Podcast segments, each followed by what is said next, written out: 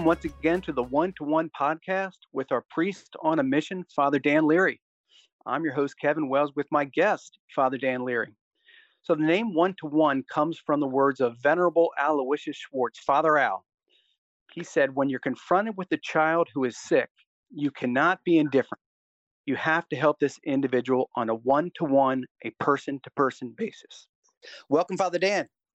Hey, great, Kevin. It's it's great to be back again. Awesome to have you. Uh, listen, so I, I, was talking to a friend last night, and believe it or not, I got to thinking about you, and it's going to be a twisted, sort of uh, circuitous way to Father Dan. But here's here's what happened. So Cal Ripken lives in Annapolis now, and I got a buddy who lives in Annapolis, and he saw him. I think it was at the grocery store or something, and he's like, "Hey, Kevin, man, you don't see any heroes anymore. You know, I saw Ripken, and I'm like, ah, I miss, I miss my boy Ripken, and and I was thinking, we got to talking about the Orioles and the good old days. And as you know, Father Dan, I used to be a baseball writer, and I actually interviewed Cal and uh, several times, and and we were talking about the guy who replaced Ripken. No one ever talks about him because who cares about whoever's replacing Cal is going to be forgotten anyway. So Ripken plays 20 years at shortstop. He's the Iron Man, and this this poor guy named Mike Bordick comes in and and uh, and he and he steps in for a paragon, for a legend, a guy who's a Hall of Famer, and and everyone's like, oh no no no, you can't take Cal out of the game, but you know Cal got old, so things go on. So it got me to thinking about heroes and legends. You're certainly not one of them, Father Dan. I don't want to blow smoke up your cassock. it's not. It's not about you. This is about the guy. You're the Mike Bordick who stepped into the paragon venerable Aloysius Schwartz on the path of sainthood. So it got me to thinking, what in the world does it feel like to be the first really the first full-time chaplain since Father Al passed from ALS in 92? What's it feel like to step in to the shoes of a paragon? Well, uh, thanks for that lead up. Um, no problem. Thanks, thanks for that compliment. I, I don't know. The only thing I could think about is when I was a little boy, I tried on my old man's shoes and I had size two feet and the old man had size 10 or whatever. And you walk around the house. Me too. Me too. Yeah. You know what? My dad's shoes? Get out of here. Okay. So, no, you punk my dad's shoes. Go ahead. So I just remember thinking to myself, man, like, like, gosh, these don't fit. You know, being down here on the holy ground when Schwartz came down here is in Mexico in Chalco is it's overwhelming. There's a great challenge to it. There's a great mystery to it. You know, I'm reading his books and rereading his books, and uh, his life is intensely inspiring. Um, and so you know, I look for confirmations that what I'm doing is what Father Al would want have would have done himself. Things like, you know, spending a lot of time in the confessional. I think that's where I meet Father Al, offering the masses, giving spiritual talks to the sisters. Um, we're years apart, graces apart, so to speak, also, obviously. But I'll tell you, there's a certain grace in it as well that knowing that where I'm walking or what I'm doing, it's it's all united to the one priesthood of Christ, which Father Al believed in. Um, he always had a great love for his own priesthood, his own ministry, um, and he was always that's what the vehicle was, his priesthood. Um, so I I am the Mike Bordick. I uh, I'm simply just kind of following this holy man who not only was holy, but he suffered in a holy way. So it's a little bit overwhelming, but there's a certain freedom because when you follow somebody that good, you know you know you can't be that good. So there's a lot less pressure. Right. I, I, get that. And that's exactly what bordick said. You know 20 years ago he said look I, i'm stepping in for a legend. You guys you guys were used to seeing a guy take the field every day that was going to perform. All I can do is my best. So it's kind of the same thing you just said, and and I'm wondering, in a in sort of a mystical way, uh, or or just a uh, I don't know how to put it, but is there anything in your readings of Father Al where you're like, hey, hold on, that's me. You know, I I kind of I kind of get it. I see I see where he was, and and that lives in me too as sort of an icon. I th- that's going to be easy for me to do. We we line up there. Is there anything that jumps out at you? Yeah, you know, what what Father Al did was he simply took the Gospels and he boiled it down and he cut away all the articles and the description and he said, "What did Jesus do? Well, he fed them. He he clothed them. Uh, he raised the dead." And it was always with an intention for something deeper, to love God the Father. So in my readings, I'm able to just keep an eye on that target is is this supernatural? Is this godly centered? And in that sense, there is a sense of unity. Um, of course, sacramentally, there's a unity, of course, in, in serving the children and serving the sisters. So um, I find many echoes. Also, you know, I'm learning more about Our Lady Virgin of the Poor. Um, and I did I did not have a huge devotion to her before, but I'm learning more about her. You know, I was always Guadalupe, Lourdes. so um, I'm finding communion in Christ and Our Lady with Father Al and through the church, through the sacraments, actually. Awesome. That's beautiful. I, um, you know, I, I think I think one of the reasons I, I bring up Ripken and Bordick is, uh, you know, last podcast you started to dive deep into shame. And and i'm thinking about i think i think we had mentioned that a bunch of girls were coming in from all over mexico um, you know, last week, you know, their arrivals on this bus, and and and you know it because you've seen it, you hear it in confessionals time after time after time. So many of these girls traveled last week on these eight-hour bus trips, carrying this ghost, this Siamese twin of shame. So, so um, I, I guess right away that's going to be something you're going to look to unpack. Yeah, well, you know that last week you it's hard to describe like this the process is amazing. They come in, some parents come in, the sisters have to be very COVID safe. The girls go into a secure place, these stalls, these outside stalls where they change. They put on their uniforms, they hand over their old clothing, and they they're bussed down to their new to, to their new dormitory for two weeks. They've been in the dorm now for about a week with the sisters working through the quarantine. So, an unusually complicated process is doubly complicated. And for the folks in the States, they took in over 800 girls. Okay. Wow. So the wow. girls came from all over Mexico, really rough places, Veracruz, Guerrero, uh, really tough places. I saw the girls, you know, they come in in their sort of their cultural dress. And then after some time, they, they change into the little gym uniform little colors. Their color of, of that of that second of the new grade is blue, and so it's a real process of grace. Um, so yeah, like they don't arrive with much stuff. I think they start kind of from scratch all the way up, so to speak, uh, turning over all the clothing, and uh, yeah, they don't have stuff. But I think there's a lot of ghosts, as you called it, the baggage of shame that uh, that these girls bring. You know. Well, well, f- uh, before we even dive into how you're going to address, you know, the new girls in town and and sort of trying to lead them uh, to that peace and inner joy that comes from knowing Christ and, and shedding the shame. Just g- give me an idea and give the listeners an idea uh, and let's forget about you know your role as a missionary priest but even as a kid growing up or maybe a teenager college kids or even a priest in dc give, give me an example a, a personal example of maybe you've how you've had to confront shame and and and overcome it well yeah i mean you know we had the we had the gifted irish catholic family so we had a lot of social parties going on right yeah and, yeah you know, we had the accordion going on every once in a while on St. Patty's Day. We had the nine day novena of drinking. And so what I recognized pretty early is that, you know, just sort of the the shame of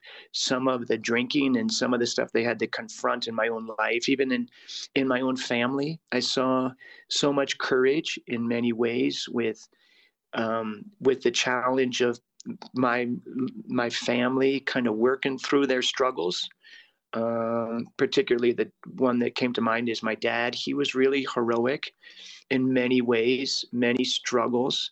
Um, but I also think that with some of the drinking came uh, a great sense of shame. Um, you know, it is a sickness. Um, but then from there comes my own decisions. And those decisions produce another form of shame, a layered shame, I could call it, which is the result of my own choices, but maybe the environment in which I grew up. So shame is multi layered in many respects. Sure, sure. Well, just like Bordick had to separate himself from Ripken, how do you, or how did you back then begin to take on that multi-layered uh, level of shame? How do you separate yourself from it? How do you separate the girls from their shame? How do you work to overcome it? Well, first, I guess I guess what we have to recognize is what is this shame? You know, um, what I'm seeing is this there's two avenues of this that it comes in. It comes in through the choices of sin that we make, and then the choices of sin that people make against us. And the former, the the sins that we choose, those are the those are the the shame that yeah we confess it, but there's this inherent voice against us that sort of cripples us in many respects, attacks us, and whispers into our ears, so to speak, really into our hearts, our minds, that choice will never be forgiven or that choice will never be forgotten by God. And I think we speak of this even in the Catholic Church in many ways. And there's a certain there's certain grace to it when we talk about reparation, uh, but there's a certain burden that goes with it unless we're very clear in how people discern Secondly, is the choices that people make against us, you know, the sins of others that burden us. And, you know, my my experience more down here than ever is that when it comes to the sin, we can confess the sin. But what I don't think I ever did as really well in the States, maybe, is liberating people from the monkey on their back, that that shame, because they can't see it, but they know it's there. And the the reality, and I guess I'm kind of speaking to the listeners, is it it gives a new name. You know, like you're broken, or you're needy, or you know, one person I remember said, "I feel so messy," and um, that was obviously a mom because that's a mom word, but you know um, and so what happens is it gets into this self blame. And then that whole process of forgiveness of self, lacking that confidence, lacking that sense of identity. I mean, it's like a, there's like these symptoms, you know, like it becomes sad, you become shameful, you have this, in, this, this inner voice of anger or defensiveness. And what happens is, okay, so I confess the sin. But if I don't ever really bring out the wound in me, you know, and that's where I'm kind of navigating the girls in my talks to them. If I don't ever bring out the wound, then I go into the confessional with the shame. Let's say I, let's say a person went through trauma, abuse, or sexual sins as a little kid or whatever, and they touched or whatever, or even as a young kid, young teenager, or anybody really. But what happens is I go into the confessional with shame I confess my sins, although it's not necessarily a sin if somebody abused me. But if I don't ever open it up, I come out of the confessional liberated from my sins, but I still have the monkey on my back. And the evil one knows that because he sees the inherent reactions. So what happens is we just go back into this whole voice, this inner conversation. and when we become really like the crazy Irishman where we just start everything's my fault my fault i did something wrong it's irreparable and it becomes a skipping record um, so what i'm diving in with the kiddos generally this is my talk to them not in the box is look here's how you go to confession bless me father they do it a little bit different down here um, in the latino community they you know, you go through the process. Bless me, Father, for I've sinned. Ave Maria Purísima. Like, and then they make their response. And then it's been five months or six years or 25 years or whatever. It's not that long since my last confession. Here are my sins. Then the list. And then I told them that I would ask them general questions like, okay, is there anything else you want to talk about? Is there anything in your heart that's causing you pain? And that is the window for the kiddos to open up and share a lot of times stuff that maybe they've never shared.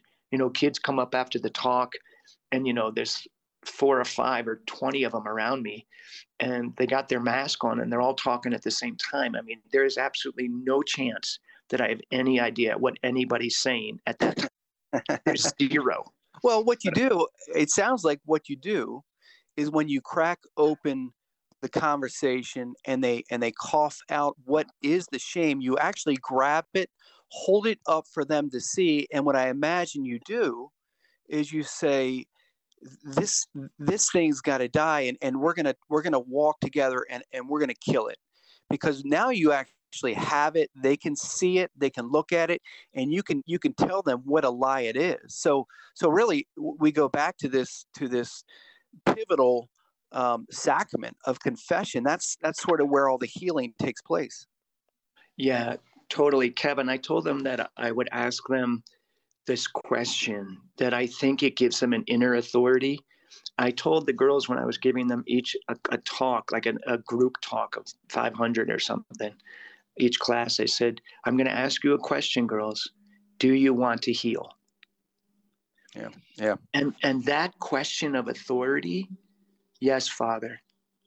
Starts the process of liberation. Yep. Yep. Because, that is. And another and another analogy, just briefly, I told them, and they really got this. I said, imagine a thief broke into your house and flipped everything upside down. It's not enough just to kick the thief out. You have to restore everything and you have to put the lamp back on the table and you have to you have to paint the wall that was spray painted. You're stupid. You're unlovable. Whatever is the word. And that's the process of visiting the chapel or praying their rosary. So, you know, really what it is is typically shame is the thief of the evil one that tries to rename the child. Yeah. Yeah. And that's why the process of giving them authority to to to call it out what it is you are undignified um, is immensely liberating. And when I say, "Do you want to heal?" then uh, then they start the process because they realize this will not label me for the rest of my life. Boy, oh boy, that uh, that w- what a question. Do you want to heal? There, there is there is so much power and authority in that, and and we all could use that in, in our own, um, you know, in our own lives, in our own worlds. And it, but I'm wondering so as they start that process, because they do want to heal, so you have like uh, maybe Dr. Jekyll and Mr. Hyde. Jekyll, Jekyll's the the the wreck who who's just been tortured by shame. How do you know that Hyde is the one who finally shook it? What do you see in that person where you say, you know what, it's no longer there?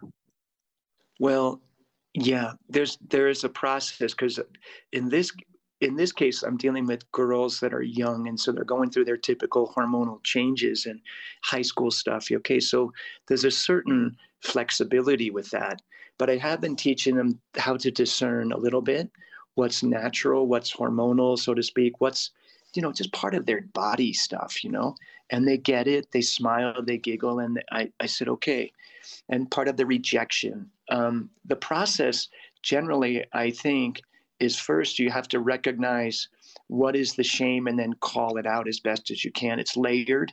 And sometimes we don't always get to the bottom of it. Like a kid who's impatient might have been rejected by their father. Okay. And so they're always impatient. But that's because they're impatient with wanting to heal that relationship with their father. Yeah, yeah, yeah. And so it's it's and if you can if if a priest or someone can navigate them to that place, you can really show them in that impatience is love. It's yeah. real love, but they're expressing it in a really bad way. I can't tell you how many times people have come in and, and talked to me and told me sins, but at the bottom of it is actual love, but it just comes out in a rotten way. Yeah, you're you're getting to some deep spiritual uh, healing there, some psychological healing. That's that's uh, that Christ touches. I that's that's gorgeous what you just shared. I, I you know, and and I think that um, some of the some of the deep seated issues that even the church has now that's been exposed uh, through through the sins of cardinals or bishops or or um, uh, some of the church leaders really what it might be is they've never found a way to get rid of the shame or the pain. So they're really they're they're not in a certain way they're not the fullness of the the sister or the priest or the bishop that they've been called to be. Yeah i totally i totally get that um and agree with you 100% i mean it took a while for me to process it and get to it. Many retreats a lot of healing. Um absolutely. I believe that um, until we get to the inherent core of my identity. I mean, I can look in my own life and see that I served not necessarily lightly, freely.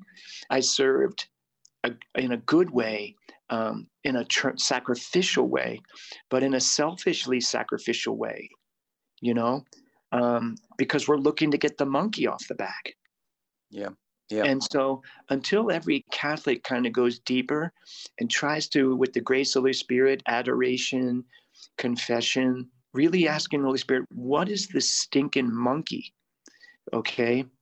Until that gets there, and again, you know, you're labeled a child of God in baptism. But at the same time, there is the devil immediately comes in and says, I got to take that label off I got to take that name out of her or him. It isn't even a label on the chest, so to speak, it's an identity.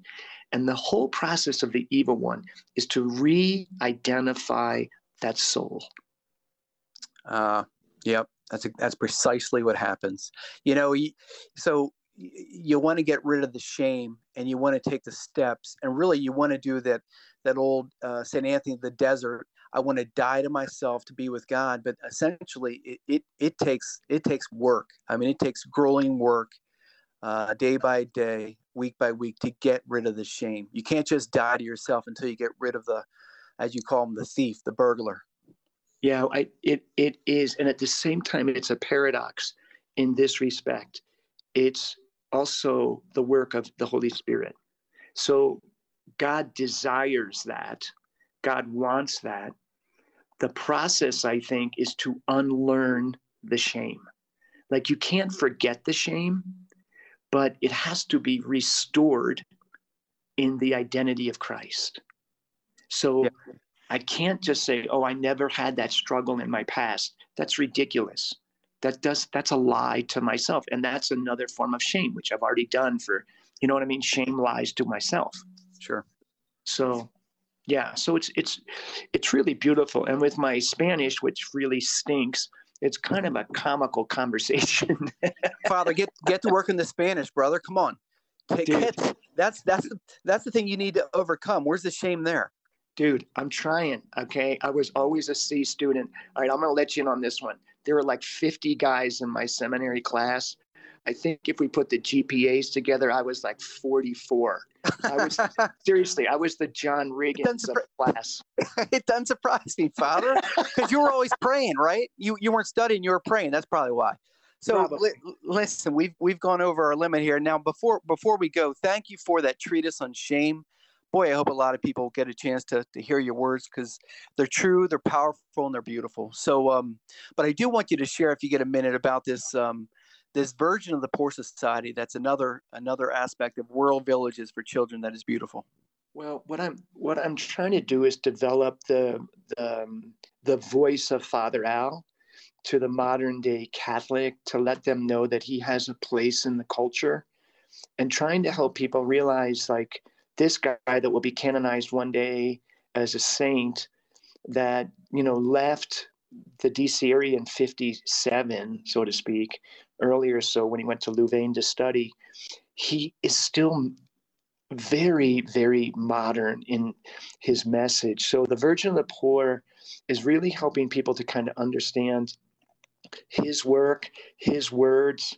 Um, I'm trying to digest them and then give them back in a modern day um, understanding. I'm giving talks, tons of talks to the sisters. There's there's professed sisters, there's novices, there's aspirants, there's candidates. So every time I turn around, I've got a request, um, and so I'm really diving into understanding his voice. And so what I'm going to do is start then applying those words in the Virgin of the Poor Society to the lay people and the words of Father Al to the lay people so that they can really participate. So I really think if you want to find out more about Father Al or even kind of understand what I'm doing, participating in the Father Al Society through the World Villages will give you an opportunity to really say, wow, this is amazing. I mean, really, 800 kids on campus last week coming in in buses. I mean, there were like 14 buses all lined up, you know, coming in. I mean, it, it seriously, it's like,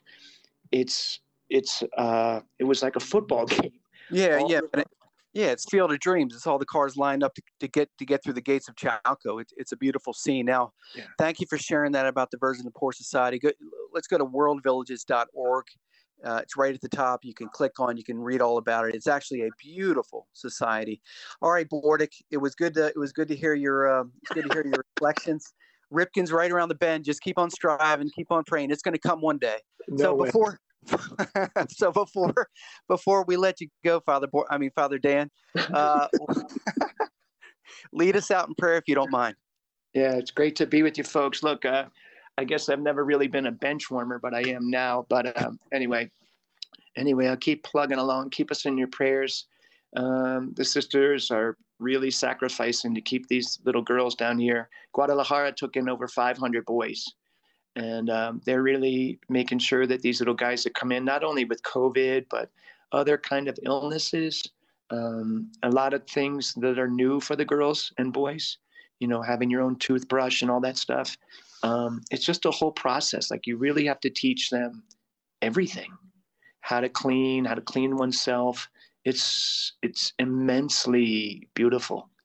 Um, so let me bless you. May the Lord bless you, protect you. May the Lord let His face shine upon you, and through the intercession of Our Lady Virgin of the Poor, may Almighty God bless you, Father, Son, Holy Spirit. Amen.